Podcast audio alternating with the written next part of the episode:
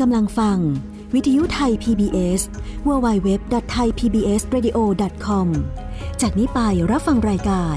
ห้องเรียนฟ้ากว้าง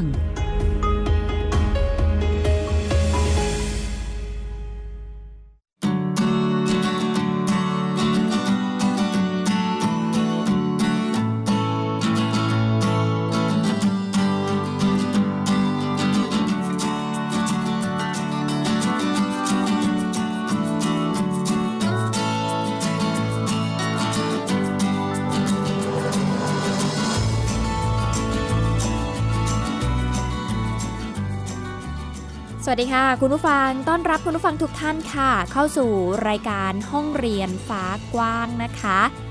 เจอกันเป็นประจำจันทร์ถึงศุกร์กับวิทยุไทย PBS www.thaipbsradio.com ค่ะ อยู่กับดิฉัน อัยดาสนศรี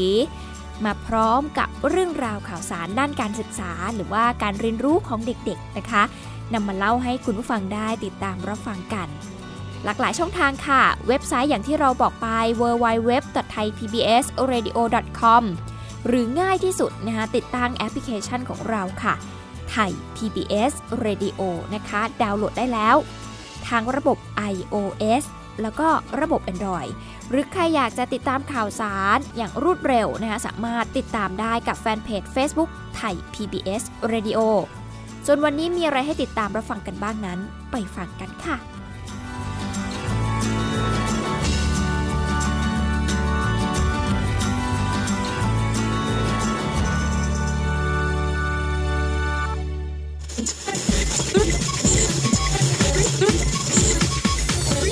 is Thai PBS Radio.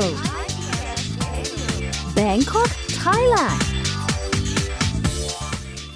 วันนี้นะ 13 กุมภาพันธ์ค่ะ คุณผู้ฟังก็เรียกได้ว่า ใกล้จะถึงวันแห่งความรักแล้วนะคะ 14 กุมภาพันธ์ คือวันพรุ่งนี้ วันที่หลายคนน่าจะแสดงออกถึงความรักนะคะ อาจจะมีช่อดอกไม้ให้สาวๆ สาวๆเองอาจจะมีของขวัญเพื่อมาแลกกันกับฝ่ายชายนะคะ ก็เป็นสีสันแห่งความรักค่ะที่จะเกิดขึ้นในวันพรุ่งนี้นะคะ คุณผู้ฟัง แต่ว่าอีกหนึ่งประเด็นที่น่าสนใจเกี่ยวกับวันแห่งความรัก นอกจากการแสดงความรักแล้วเนี่ยเรายังเป็นห่วงนะคะคุณผู้ฟังในเรื่องของความสัมพันธ์ของวัยรุ่นที่อาจจะเกินเลยนะคะหรือว่าเกินขอบเขตไป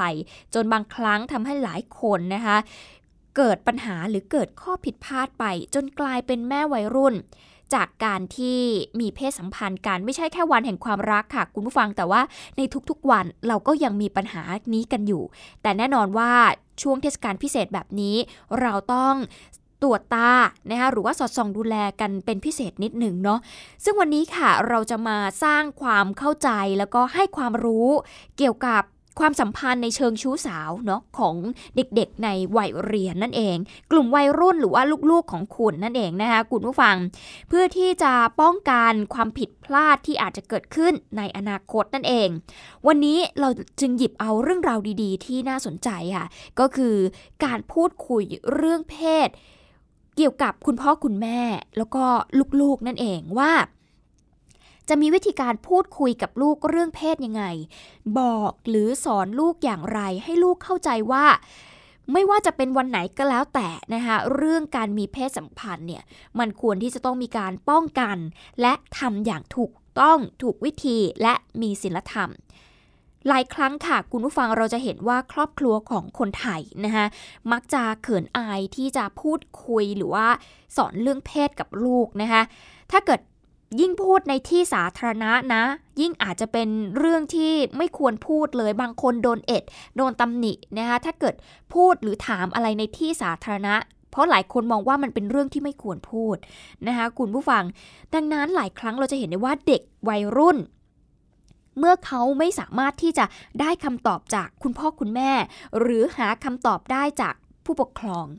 เขาก็จะหันไปถามเพื่อนกันเองแหละค่ะว่า เรื่องนี้มันเป็นยังไงเราควรทำยังไงดี ซึ่งเขาก็จะไปพูดคุยแล้วก็ไปพึ่งเพื่อนสนิทแทน และแน่นอนว่าคนในวัยเดียวกัน แน่นอนว่าไม่มีประสบการณ์ เขาจะหาข้อมูลหรือข้อเท็จจริงมาจากไหนล่ะคะนอกจากในอินเทอร์เน็ต ซึ่งแน่นอนว่าข้อมูลข่าวสารในอินเทอร์เน็ตมันมีเยอะแยะเต็มไปหมด อาจจะมีข้อมูลที่ดีนะคะจากแหล่งข่าวหรือแหล่งข้อมูลที่น่าเชื่อถือ แต่บางครั้งอาจจะไปเจอข้อมูลที่ ไม่ดีก็ได้นะคะดังนั้นคนที่จะสามารถให้ข้อมูลหรือสอน หรือชี้นำไปในทิศทางที่ถูกที่ควรเนี่ยคุณพ่อคุณแม่คือส่วนที่สำคัญที่สุดแล้วค่ะเราจะมาเริ่มกันที่ประเด็นที่น่าสนใจกันก่อนค่ะ คุณผู้ฟังหรือว่าการพูดคุยเรื่องเพศกับลูก หลายครั้งเนี่ยวัยรุ่นพอแตกเนื้อหนุ่ม แตกสาวหน่อยเนี่ยนะคะคุณผู้ฟัง เรื่องนี้หลายคนอาจจะมองข้ามไปเป็นประเด็นที่น่าสนใจค่ะ คือบางครั้งเนี่ยในวัยที่เด็กๆนะคะเขากำลังจะโตเป็นสาวโตเป็นหนุ่มเนี่ยนะคะบางคนเนี่ยโตก่อนวัยค่ะ คุณผู้ฟัง โตก่อนวัย แน่นอนว่ามันมีผลกระทบทางด้านร่างกายและก็จิตใจของพวกเขาค่ะ อธิบายให้เห็นภาพอย่างนี้คุณผู้ฟังคะภาวะที่มีการเปลี่ยนแปลงของร่างกายไปสู่วัยหนุ่มสาวที่เร็วกว่าปกตินี้นะนะคะ มันจะทำให้เด็กรู้สึกว่าเขาเนี่ยแตกต่าง ผู้หญิงบางคนอาจจะหน้าอกเริ่มมีหน้าอกแล้ว ผู้ชายบางคนอาจจะเริ่มเสียงแตกหนุ่ม หรือฝันเปียกนะคะเขาจะรู้สึกว่านี่คือความผิดปกติของเขา เมื่อเขาไปเปรียบเทียบกับกลุ่มเพื่อนในวัยเดียวกันบางคน อุ๊ยทำไมยังไม่เห็นมีแบบนี้เลย ทำไมยังไม่เป็นเหมือนเราเลยนะคะและคนที่ไม่เป็นเองก็จะมองว่า คนที่เริ่มมีพัฒนาการทางด้านร่างกายเนี่ยผิดปกติ จนนำไปสู่การถูกล้อเลียน ก็มีค่ะคุณผู้ฟังหรือการถูกล่อลวงต่างๆ เนื่องจากพัฒนาการทางด้านร่างกายและจิตใจมันไม่สอดคล้องกันนะคะดังนั้น อยากลองให้คุณผู้ฟังเนี่ยลองทบทวนตัวเองดูสิว่า เคยเกิดเหตุการณ์แบบนี้ขึ้นกับชีวิตตัวเองไหม เคยกลายเป็นคนที่มีสภาวะทางด้านร่างกายและจิตใจที่มันโตเร็วกว่าปกติ โตกว่าเพื่อนๆหรือเปล่า และโดนเพื่อนล้อไหม หรือยังไงนะคะลองทบทวนดูค่ะ คุณผู้ฟัง มีการสำรวจความคิดเห็นเกี่ยวกับพรบการป้องกันและแก้ไขปัญหาการตั้งครรภ์ในวัยรุ่น กว่า 3,053 ตัวอย่างในปี 2559 ค่ะ ตัวเลขนี้น่าสนใจค่ะ คุณผู้ฟัง จากการไปสำรวจพบว่า 68%เกินครึ่งนะคะทั้งเพศชายและเพศหญิง คือไม่มีความรู้เรื่องการป้องกันและการตั้งครรภ์ที่ถูกต้อง ถือว่าเป็นหนึ่งใน 5 สาเหตุหลักเลยค่ะ ที่ทำให้เกิดสถานการณ์แม่วัยรุ่นท้องไม่พร้อม เพราะว่าการเรียนรู้เรื่องเพศในวัยเด็กเนี่ย มีผลต่อการให้คุณค่า การมีมุมมองที่ดี การตัดสินใจแล้วก็การเลือกใช้ชีวิตทางเพศของแต่ละคนด้วยนะคะ อันนี้คือสิ่งสำคัญ ดังนั้นคนที่จะสร้างความเข้าใจเรื่องเพศที่ใกล้ชิดกับเด็กๆมากที่สุดก็คือ พ่อแม่ผู้ปกครองเนี่ยแหละค่ะ เราจะมีคำแนะนำหรือว่าวิธีการพูดคุยเรื่องเพศกับลูกๆ มาฝากคุณพ่อคุณแม่กัน เพราะว่าหลายคนเองไม่รู้ว่าจะพูดยังไง ไม่รู้ว่าจะอธิบายยังไง เพราะอาจจะมีความเขินอายอยู่ หรือบางคนอาจจะไม่รู้ว่าต้องให้ข้อมูลแบบไหนกับลูกๆ ถึงจะเหมาะสมกับแต่ละช่วงวัยของเขา แบบนี้พูดเกินไปไหมแบบนี้พูดได้หรือเปล่า มีมาแนะนำให้ฟังกันค่ะ เราจะยกเคสตัวอย่างของการเปลี่ยนแปลงในวัยรุ่น ในแต่ละรูปแบบมาเล่าให้คุณผู้ฟังได้ฟังกันนะคะอย่างเคสนี้ก็คือ เมื่อลูกชายของคุณฝันเปียกนะคะเรื่องนี้เนี่ยคุณพ่อคุณแม่ควรที่จะพูดคุยกับลูกๆ ด้วยท่าทีที่เป็นธรรมชาตินะคะคุณผู้ฟัง ไม่ดุ หรือว่าไม่ตีโพยตีพายนะคะคุณพ่อคุณแม่เนี่ยอาจจะเป็นฝ่ายเริ่มไปพูดกับลูกๆก่อนก็ได้นะคะว่า การฝันเปียกเนี่ยมันเป็นเรื่องธรรมชาติ มันเป็นเรื่องที่เกิดขึ้นกับผู้ชายทุกคน เขาจะได้รู้สึกว่าอ๋อมันเป็นเรื่องปกติที่เกิดขึ้น มันไม่ใช่สิ่งผิดปกติ หรือว่ามันไม่ใช่เรื่องผิดหรืออะไร นะคะต้องอธิบายให้เขาเข้าใจ และคุณพ่อคุณแม่เองก็ต้องเข้าใจด้วยนะคะไม่ใช่แค่พูดอย่างเดียวแต่คุณต้องอมี mindset ที่ดีเหมือนกัน ต่อมาเรื่องถ้าเกิดคุณเนี่ยไปเจอว่าลูกของคุณพกถุงยางอนามัย หลายคนอาจจะปลีกเข้าไปถามลูกเลยว่า นี่คืออะไรนี่คืออะไรทำไมต้องพกนะคะ ลองเปลี่ยนใหม่ค่ะ คุณผู้ฟังลองเก็บความสงสัยนั้นเอาไว้ก่อนก่อนที่จะตีโพยตีพายไปนะคะลองค่อยๆ หาโอกาสที่จะเปิดใจคุยกับลูกๆค่ะ อาจจะเริ่มพูดคุยกันนะคะว่าลูกแม่บังเอิญไปเจอเนี่ยถุงยางอนามัยอยู่ในกระเป๋าลูกอะ่ะอยู่ในห้องลูกหรืออยู่ที่ไหนก็ตาม แม่ไม่ได้จะว่านะลูกนะ แต่เพียงอยากให้รู้ว่า หนูเอามาได้ยังไง หรือว่าหนูเนี่ย มีความคิดเห็นยังไงเกี่ยวกับการพกถุงยางอนามัยไว้แบบนี้นะคะแล้วคุณก็อาจจะสอนด้วยว่าการใช้ถุงยางอนามัยเมื่อมีเพศสัมพันธ์เนี่ยมันมีข้อดียังไงนะคะไม่ว่าจะเป็นเรื่องของการช่วยป้องกันการท้องไม่พร้อมนะ ซึ่งมันเป็นข้อดีที่ลูกพกเอาไว้ทำให้เขาเห็นว่าความสำคัญของการพกถุงยางอนามัยเนี่ย มันสำคัญยังไงนะคะไม่ได้ไปตีตาว่าลูกทำผิดนะ ไปมีเพศสัมพันธ์ก่อนวัยอันควรได้ยังไง ลองเปลี่ยนใหม่ค่ะ คุณผู้ฟังเรื่องเพศมันห้ามกันไม่ได้แล้วตอนนี้เอาจริง ๆ พูดตามตรงเลยนะ ต่อให้คุณต่อให้คุณดูแลลูกดีแค่ไหนนะ คุณผู้ฟังหรือยังไงก็ตามเนี่ยการมีเพศสัมพันธ์ของลูกเนี่ยมันเราไม่ได้อยู่กับเขาตลอดเวลาค่ะ เราไม่รู้ว่าเขาจะทำตอนไหน ดังนั้น วิธีการก็คือการป้องกันนี่แหละ คือสิ่งที่ดีที่สุดเนาะคุณผู้ฟัง ต้องเชี้ให้เห็นว่าการพกถุงยางอนามัยมันดียังไงเนาะหนึ่งแหละมันช่วยป้องกันการท้องไม่พร้อมได้ ช่วยป้องกันโรคติดต่อทางเพศสัมพันธ์ได้ แต่ว่าถุงยางอนามัยเนี่ยลูกก็ต้องดูให้ดีนะ ไม่ใช่ว่าไปใช้ที่มันหมดอายุแล้ว เสื่อมสภาพแล้วนะคะดังนั้นต้องสอนวิธีการลูกเพื่อที่ให้ลูกเนี่ยใช้อย่างถูกวิธี แล้วก็ต้องทำให้เขาแยกแยะออกด้วยนะว่าการมีเพศสัมพันธ์ มันต้องประกอบไปด้วยความรัก ไม่ใช่การไปฝืนใจใครหรือไปใช้เพื่อทำในสิ่งที่ไม่ดีนะคะก็ต้องอธิบายให้เขาฟังเนาะนี่ก็คือถ้าเกิดคุณไปเจอในกรณีที่เจอถุงยางอนามัยในห้องของลูกชาย หรือในกระเป๋าของพวกเขา ต่อมาถ้าเกิดลูกๆของคุณเริ่มสนใจเพศตรงข้ามนะคะ เริ่มสนใจสาวๆ สาวๆ อาจจะรู้สึก อุ๊ย คนนี้หล่อจังเลยค่ะแม่ อะไรอย่างเงี้ยนะคะคุณผู้ฟัง คุณพ่อคุณแม่เองก็ควรที่จะหาโอกาสสำคัญพูดคุยกับลูกค่ะ เพื่อเป็นการทำความรู้จักเนาะ สร้างความสนิทสนมแล้วก็ป้องกันลูกที่จะพวกเขาเนี่ยหันไปปรึกษาเพื่อนๆ แทนที่จะปรึกษาตัวเองนะการพูดคุยกับลูกอย่างเป็นธรรมชาติ ไม่ไปดุเขาไม่ไปติเขาหรือบางคน ไม่อยากจะยุ่ง มันก็เป็นเรื่องของลูกๆ จนกลายเป็นการนิ่งเฉยนะคะคุณผู้ฟังก็อันนี้ก็ไม่ได้นะคะดังนั้นจะต้องทำให้มันสมดุลแล้วก็ให้มันเหมาะสมนะคะทำด้วยความเป็นธรรมชาติ การสร้างความรู้จักกับเพื่อนสนิทของลูกนะคะคุณผู้ฟังก็จะทำให้เขารู้สึกสนิทใจกับเราด้วยเหมือนกัน รู้สึกไว้วางใจ รู้สึกว่าอะ แม่คุยได้นะ พ่อคุยได้นะ เวลาที่เขามีปัญหาอะไรเขาก็จะได้พูดคุยกับคุณได้นะคะ หรือบางครั้งค่ะ คุณผู้ฟังเมื่อเขาสนใจเพศตรงข้าม ปฏิกิริยาหรือว่าฮอร์โมนในร่างกายแน่นอนว่าบางครั้งมันหลั่งออกมา ถ้าลูกชายสงสัยว่า เอ๊ะทำไมอวัยวะเพศมันเปลี่ยนไป แม่รู้สึกว่ามันมันเปลี่ยนนะแม่ ก็ต้องอธิบายกับลูกว่ามันเกิดจากอะไรนะคะคุณพ่อคุณแม่อาจจะอธิบายได้นะคะคุณผู้ฟังว่าการที่ลูกมีสภาวะแบบนี้หรือความรู้สึกแบบนี้เนี่ยเพราะว่ามันมีสิ่งมากระตุ้นอารมณ์ทางเพศ มันก็อาจจะทำให้อวัยวะเพศของลูกเนี่ย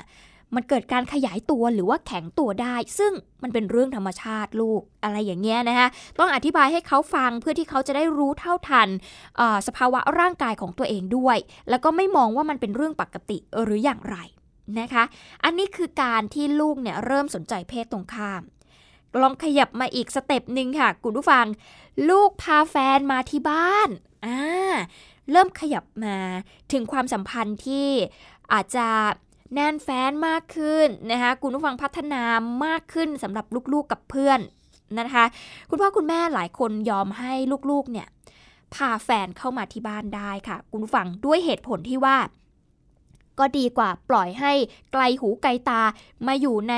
สายตาเนี่ยดีกว่านะคะดังนั้นคุณพ่อคุณแม่เองก็ควรที่จะหาเวลาคุยกับลูกนะคะเพื่อให้รู้ว่าพ่อแม่เนี่ยเชื่อใจเขานะ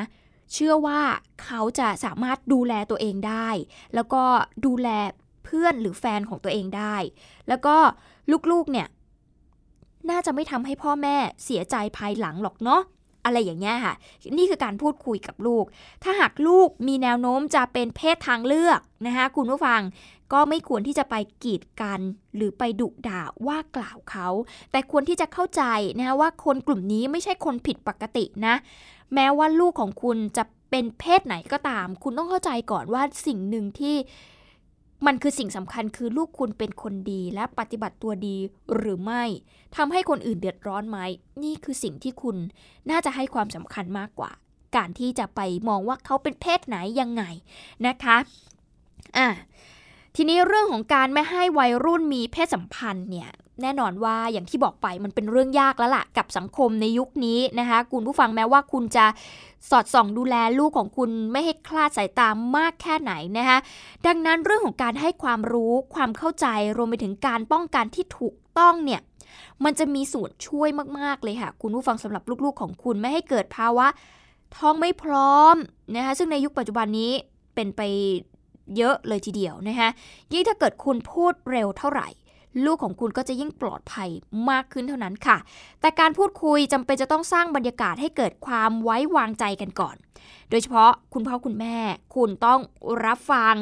นะคะ ไม่ด่วนตัดสินหรือไปตัดบทลูกๆ คือฟังก่อนให้เขาได้พูดได้อธิบายว่า เขารู้สึกยังไง เขาคิดเห็นยังไงนะคะมันก็จะทำให้เขาเนี่ยรู้สึกว่าเขาสามารถพูดได้นะ เรื่องนี้พ่อแม่รับฟังนะ แล้วก็พ่อแม่พร้อมที่จะให้คำปรึกษานะคะ ซึ่งนายแพทย์อภิชาติจริยา วิลาศนะคะจิตแพทย์ประจำกรมสุขภาพจิตเองก็ให้ความเห็นเกี่ยวกับเรื่องนี้เนาะว่า ปัญหาของเด็กโตเกินวัยเนี่ยมันก็คล้ายกันทั่วโลกแหละค่ะคุณผู้ฟังไม่ใช่แค่คนไทย แต่เด็กเข้าสู่วัยรุ่นมักจะอยากรู้อยากเห็น สนใจในเรื่องเพศตรงข้าม เพราะว่าฮอร์โมนเนี่ยเริ่มทำงานละ ดังนั้นผู้ปกครองนะคะควรที่จะพูดเรื่องเพศให้ลูกเนี่ยเข้าใจตั้งแต่ช่วงที่เขาเนี่ยเริ่มเข้าสู่วัยรุ่น โดยการพูดคุยนะคะด้วยความรู้สึกเป็นห่วง หรือเป็นธรรมชาตินะคะไม่ทำให้รู้สึกว่าเรื่องที่เขาพูดเนี่ยมันเป็นเรื่องน่าอาย มันเป็นเรื่องทะลึ่งตึงตังมันเป็นเรื่องที่น่าเกลียด ต้องพูดในที่ลับนะคะหรือเป็นเรื่องที่พูดไม่ได้ อันนี้คือสิ่งที่คุณพ่อคุณแม่ ต้องพูดและทำความเข้าใจเกี่ยวกับเรื่องนี้ มันจะช่วยลดปัญหาได้มากเลยทีเดียว เกี่ยวกับ การไม่ไปเข้าใจผิดในเรื่องเพศ แล้วก็หาทางออกด้วยตัวเองนะคะคุณผู้ฟังอย่างที่เราเห็นว่าปัญหาเรื่องเพศของเด็กวัยรุ่นในยุคปัจจุบันเนี่ย มันมีเยอะแล้วก็หลากหลายรูปแบบเลยทีเดียวนะคะ นี่คือเบื้องต้นที่เราพูดคุยกันค่ะ คุณผู้ฟังว่าแต่ละช่วงวัยของพวกเขาเนี่ยควรที่จะพูดหรือว่าสร้างความเข้าใจยังไงบ้าง ซึ่งแน่นอนว่าแต่ละช่วงวัยมันก็จะต้องมีการพูดคุยที่มันแตกต่างกันออกไปนะคะ ดังนั้นช่วงหน้าเราจะมาพูดคุยกันต่อว่า แล้วแต่ละวัยของลูกๆเนี่ยควรที่จะพูดยังไงให้เหมาะสม กลับมาติดตามในช่วงหน้าค่ะ การเลือกตั้งสสใกล้มาถึงแล้ว 24 มีนาคม 2562 นี้ เวลา 8 นาฬิกาถึง 17 นาฬิกา ขอเชิญชวนทุกท่านไปใช้สิทธิ์เลือกตั้งณหน่วยเลือกตั้งที่ท่านมีรายชื่อ โดยท่านสามารถศึกษารายละเอียดขั้นตอนการใช้สิทธิ์ข้อมูลผู้สมัคร และวิธีการลงทะเบียนขอใช้สิทธิ์เลือกตั้งลงน้านอกเขตได้ที่เว็บไซต์กกต www.ect.go.th หรือสายด่วนกกต 1444 สร้างสรรค์ประเทศไทย พร้อมใจไปเลือกตั้ง 24 มีนากาบัตรหนึ่งใบ ได้เลือกคนที่รักมอบคะแนนให้พักและเห็นชอบนายกรัฐมนตรี กกตสุจริตโปร่งใสเที่ยงธรรมและชอบด้วยกฎหมาย คุณกำลังฟัง วิทยุไทย PBS www.thaipbsradio.com จากนี้ไปรับฟังรายการ ห้องเรียนฟ้ากว้าง กลับเข้าสู่ช่วงที่ 2 ค่ะ คุณผู้ฟังมาพูดคุยกันต่อดีกว่า เพราะว่ามีข้อมูลเยอะมากเลยทีเดียวนะคะอย่างที่บอกไปค่ะว่าแต่ละช่วงวัยของลูกๆเนี่ยพวกเขาจะมีพัฒนาการทางด้านร่างกาย แล้วก็จิตใจที่แตกต่างกันออกไปนะคะดังนั้นเราจะมาดูกันว่าควรพูดอย่างไร กับลูกๆในแต่ละช่วงวัยนะ ถ้าหากลูก 10 ขวบเนี่ยคุณผู้ฟังขาสิ่งที่ควรพูดคุยกับเขาก็คือเป็นเป็นเรื่องที่พื้นๆมากเลย ก็คือการให้เขาเนี่ยรู้จักกับร่างกายของตนเอง อาจจะไม่ใช่ในเชิงของออไปรู้จักอวัยวะเพศ ตั้งแต่เริ่มแรกนะคะอาจจะต้องทำความเข้าใจว่านี่คือตาของเขา นี่คือมือของเขา นี่คือหน้าอกของเขา เรื่อยไปจนถึงอวัยวะเพศของเขา นะคะคุณผู้ฟังก็บอกให้เขาได้รู้ว่าแต่ละอันคืออะไร เมื่อถึงวัยสักประมาณ 12-13 ปีนะคะช่วงนี้เนี่ยผู้หญิงเนี่ยจะเริ่มมีหน้าอกละ หลายคนเริ่มมีประจำเดือน ส่วนผู้ชายเนี่ยเริ่มฝันเปียกนะคะแต่พอ 13-14 เนี่ยช่วงเนี้ยต้องเริ่มพูดคุยถึงเพศสัมพันธ์แล้วนะคะคุณผู้ฟัง พูดถึงเกี่ยวกับการป้องกันการมีเพศสัมพันธ์ การปฏิเสธการมีเพศสัมพันธ์ของวัยรุ่นหญิงนะคะการแข็งตัวของวัยรุ่นชาย การป้องกันโรคติดต่อทางเพศสัมพันธ์ว่าต้องทำยังไง การป้องกันการถูกล่วงละเมิดทางเพศ รวมไปถึงอาจจะอธิบายความแตกต่างระหว่างเซ็กส์กับความรักนะคะ ถ้าเกิดคุณพ่อคุณแม่ไม่กล้าพูด คุณสามารถที่จะปรึกษา นักจิตวิทยาหรือว่าจิตแพทย์ได้ พวกเขาสามารถที่จะให้คำแนะนำคุณได้นะคะ คุณพ่อคุณแม่ ว่าคุณสามารถแนะนำลูกยังไงบ้าง ให้คำตอบลูกยังไงได้บ้างเกี่ยวกับเรื่องเพศ หรือโทรไปที่สายด่วนกรมสุขภาพจิตก็ได้ค่ะ หมายเลข 1323 นะคะคุณผู้ฟังง่ายๆเลย 13 23 นะคะก็โทรไปได้ ก็ไปขอคำแนะนำเกี่ยวกับเรื่องนี้นั่นเองนะคะ ซึ่งแพทย์หญิงนิพาพันธ์จรดลค่ะ กุมารแพทย์ต่อมไรท่อและเมตาบอลิซึม โรงพยาบาลพระรามเกล้าเองก็บอกว่าเรื่องเพศศึกษาเนี่ย มักจะเป็นประเด็นที่ครอบครัวส่วนใหญ่พยายามที่จะหลีกเลี่ยงที่จะพูดคุยกับลูกนะ หลายคนมักจะรู้สึกว่าลองให้โตก่อนค่อยคุยเรื่องนี้ก็ได้นะคะคุณผู้ฟังแต่จริง ๆ แล้วเนี่ยสามารถคุยกับลูกได้ตั้งแต่เด็ก ๆ เลยก็ว่าได้ อย่างที่เราบอกไปแต่ละช่วงวัยก็จะไม่เหมือนกันนะคะควรที่จะพูดคุยกับลูกเรื่องเพศ เพื่อที่จะช่วยให้ลูกเนี่ยเข้าใจเรื่องเพศไปในทางที่ถูกต้อง รู้จักการมีเพศสัมพันธ์อย่างปลอดภัย ในการพูดคุยเนี่ยนะคะคุณผู้ฟังก็ควรที่จะสอดแทรกเรื่องของคุณธรรมเข้าไปด้วย หลักการเกี่ยวกับการมีเพศสัมพันธ์ตามแบบที่คุณอยากจะให้เป็น ก็สามารถสอดแทรกได้ นอกจากนี้นะคะ ลูกๆควรที่จะรู้ถึงผลที่จะตามมาจากการมีเพศสัมพันธ์ด้วยเช่นกัน อาจจะบอกลูกว่าเนี่ยถ้าเกิดมีเพศสัมพันธ์นะมันก็จะทำให้ลูก อาจจะตั้งท้องได้ อย่างที่พ่อกับแม่เนี่ยก็เคยมีแต่พ่อกับแม่อาจจะมีในตอนที่พร้อมแล้ว แล้วก็โตมาเป็นลูกนะคะแต่ในขณะเดียวกันถ้าเกิดลูกมีในวัยนี้เนี่ยลูกต้องคิดนะว่าถ้าเกิดลูกท้องลูกจะสามารถเลี้ยงดูลูกตัวเองได้ไหม รับผิดชอบในสิ่งที่จะเกิดขึ้นตามมาในอนาคตได้หรือเปล่า ก็อาจจะต้องสอดแทรกเกี่ยวกับเรื่องนี้ หรือแม้แต่โรคติดต่อที่จะมากับการมีเพศสัมพันธ์นะคะไปจนถึงเรื่องของ คุณอาจจะอกหักกับความรักก็ได้นะคะการมีเพศสัมพันธ์แบบนี้ถ้าเกิดเสียใจไปจะทำอย่างไร ก็อาจจะพูดคุยนะคะเพื่อให้เขาได้คิดต่อเกี่ยวกับประเด็นต่างๆ เหล่านี้นั่นเองนะคะ หลายคนบอกว่าก็รู้แหละว่าจะตอบยังไง แต่ไม่รู้ว่าจะเริ่มตรงไหน จะสอนลูกต้องทำยังไงนะคะต้องบอกเลยว่าการสอนลูกๆเนี่ย ต้องค่อยๆ ให้ข้อมูลค่ะคุณผู้ฟังต้องค่อยๆ เป็นค่อย ๆ ไปเนาะควรที่จะเริ่มสอนเพศศึกษากันตั้งแต่เด็ก ๆ เลย อย่างเช่น เวลาที่จะสอนลูกเรื่องอวัยวะต่างๆ ของร่างกายอย่างเช่นที่ฉันบอกไปเนาะมือ นิ้วมือนิ้วเท้า ไปตลอดจนหน้าที่ของอวัยวะต่างๆ ในร่างกายของเรา มันใช้ทำอะไรได้บ้าง มือใช้ทำอะไรนะคะแขนใช้ทำอะไร ขาสะโพกใช้ทำอะไรนะคะพอลูกโต คุณก็ค่อยๆ อธิบาย แล้วก็สอดแทรกเข้าไปเกี่ยวกับเรื่องเพศศึกษานะคะการพูดคุยเรื่องเพศศึกษาอย่างต่อเนื่องกับลูกเนี่ยนะคะ ถือว่าเป็นการสร้างความสัมพันธ์ระหว่างคุณกับลูกด้วย พอลูกเข้าสู่ช่วงวัยรุ่น เขาก็จะไม่อายที่จะพูดคุยกับคุณละ เขาก็จะกล้าพูดละ แล้วเขาก็จะพูดกับคุณอย่างหมดเปลือกเลย ดิฉันเชื่อแบบนั้นนะคะ ให้ข้อมูลเรื่องเพศศึกษาที่เหมาะสมกับวัยของลูกด้วยนะคุณผู้ฟังเวลาคุยเรื่องเพศศึกษาเนี่ยคุณดูอายุเนาะแล้วก็ความเหมาะสมของลูกอย่างเช่น ถ้าเกิดลูกห้าขวบ แล้วเขาถามคุณว่าทำไมร่างกายของเด็กผู้หญิงกับเด็กผู้ชายไม่เหมือนกันล่ะคะ คุณแม่นะฮะคุณก็อาจจะตอบได้ว่าร่างกายเนี่ยมันมีสารพิเศษบางอย่าง ที่เรียกว่าฮอร์โมน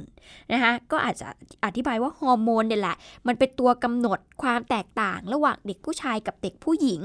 พอโตขึ้นมาหน่อยก็อาจจะอธิบายลึกลงไปนะคะคุณผู้ฟัง ผู้ชายแตกต่างกับผู้หญิงยังไงอะผู้ชายมีองคชาตนะลูก มีลูกอันทะนะคะเขาโตขึ้นมาเนี่ยเสียงเขาจะแตกหนุ่มทุ้มนะคะไหล่เขาจะขยายกว้าง ผู้หญิงก็อาจจะอวัยวะเพศ เปลี่ยนไปเมื่อโตขึ้นมีหน้าอก สะโพกจะผายและลูกจะมีประจำเดือน ก็ต้องอธิบายให้เขาฟังนะคะเพื่อที่เขาก็จะได้เตรียมตัวได้รู้ล่วงหน้าด้วยนะคะเพราะอย่างที่บอกไป ในตอนต้นว่า พอมีเกิดเขาเรียกว่าการเปลี่ยนแปลงทางด้านร่างกายเด็ก ๆ ตกใจ แล้วก็รู้สึกว่ามันคือความผิดปกติ แต่การที่เราบอกล่วงหน้าแบบนี้นะคะเด็กๆเเขาก็จะได้รู้ว่าอ๋อนี่มันคือพัฒนาการทางด้านร่างกายของตัวเองนะ อะไรอย่างนี้เป็นต้นนะคะ อย่างเด็ก 7 ขวบก็จะเข้าใจเรื่องประจำเดือนแล้วนะคะคุณผู้ฟังเราก็ต้องมาสอนเรื่อง ความสะอาดการทำยังไงนะคะว่าโอ้มีประจำเดือนต้องดูแลตัวเองยังไง ต้องทำยังไง ก็ต้องสอนลูกนะคะก็เนี่ยแหละค่ะคุณผู้ฟังต้อง อธิบายให้พวกเขาเข้าใจเนาะแล้วก็อย่าลืมเรื่องศีลธรรมนะคะกับการมีเพศสัมพันธ์เรื่องนี้ค่อนข้างสำคัญเลยทีเดียวนะคะ ก็สอดแทรกกันไปนะคุณผู้ฟังค่ะแล้วก็การเลือกใช้คำศัพท์ที่พูดคุยกับลูกนะคะคุณผู้ฟังเรื่องนี้เขาก็แนะนำว่า ไม่ควรที่จะใช้คำแสลงหรือว่าตั้งชื่อเล่น อย่างเช่น อุปิกาจู ลูกเอ้ยอันนี้ ใช้ชื่อแทนเรียกต่างๆ มากมายนะควรพูดกับเขาตรงๆ เพื่อที่เวลาโตขึ้นเขาจะได้ไม่รู้สึกเขินอาย เวลาที่จะพูดคำนั้นออกมาประโยคนั้นออกมานะคะ นี่ก็คือข้อมูลดีๆ ที่นำมาฝากคุณผู้ฟังก่อนช่วงวันวาเลนไทน์นะคะเรียกได้ว่าเป็นวันแห่งความรักที่หลายคนจะแสดงออกถึงความรัก และก็มีประเด็นที่น่าเป็นห่วงนอกจากเรื่องความรักแล้วก็คือเรื่องความสัมพันธ์ของเด็กๆเนี่ยแหละค่ะ เชื่อว่าเย็นนี้คุณพ่อคุณแม่น่าจะคุยเรื่องเพศกับลูก ได้อย่างเปิดอกนะคะคุณผู้ฟังแล้วก็ให้โอกาสที่เขาจะได้พูดคุยกับคุณ แล้วก็คุณสามารถที่จะแนะนำสิ่งดีๆ ให้กับเขาได้นั่นเองนะคะ วิทยุไทย PBS www.thaipbsradio.com ออกอากาศจากอาคารบี องค์การกระจายเสียงและแพร่ภาพสาธารณะแห่งประเทศไทย ถนนวิภาวดีรังสิต กรุงเทพมหานคร Thailand นอกจาก ต้องสอดส่องดูแลในครอบครัวแล้ว โรงเรียนก็เป็นอีกหนึ่งสถานที่ที่ต้องตรวจตาค่ะ เพราะว่าทางสปทเองนะคะคุณผู้ฟังสำนักงงานคณะกรรมการการศึกษาขั้นพื้นฐานก็มีการรณรงค์เฝ้าระวัง พร้อมกับจัดกิจกรรมสร้างสรรค์ในวันวาเลนไทน์ด้วย ซึ่งจะเป็นการลดพื้นที่เสี่ยง และเพิ่มพื้นที่กิจกรรมดีๆ ให้กับเด็กนักเรียนนั่นเองนะคะโดยจะจัดขึ้นในวันนี้ก็คือ 13 ไปจนถึงวันที่ 14 กุมภาพันธ์นั่นเอง แล้วก็มีการให้พนักงานเจ้าหน้าที่ส่งเสริมความประพฤติของนักเรียนนักศึกษาเนี่ยนะคะทำงานร่วมกับทางทหารตำรวจฝ่ายปกครอง แล้วก็หน่วยงานที่เกี่ยวข้อง ในพื้นที่เนี่ยร่วมกันออกตรวจพื้นที่ที่ดูแลค่ะ พื้นที่ที่เฝ้าระวังแล้วก็พื้นที่สุ่มเสี่ยง ในวันที่ 13 ไปจนถึง 15 กุมภาพันธ์เลย ก็จะมีการให้รายงานผลการดำเนินการภายในวันที่ 19 นะคะ ก็ เป็นช่วงที่ทางสพทเองก็จับตา เพื่อที่จะดูแลความประพฤติของเด็กๆด้วยนะคะ คุณผู้ฟัง เอาละทั้งหมดนี้คือห้องเรียนฟ้ากว้างที่นำมาฝากในวันนี้ค่ะ ติดตามกันได้ใหม่ในวันพรุ่งนี้วันนี้หมดเวลาแล้ว ดิฉันเอยดาสนศรีลาไปก่อน สวัสดีค่ะ ติดตามรับฟังรายการย้อนหลังได้ที่ เว็บไซต์และแอปพลิเคชันไทย PBS Radio ไทย PBS Radio วิทยุข่าวสารสาระ เพื่อสาธารณะและสังคม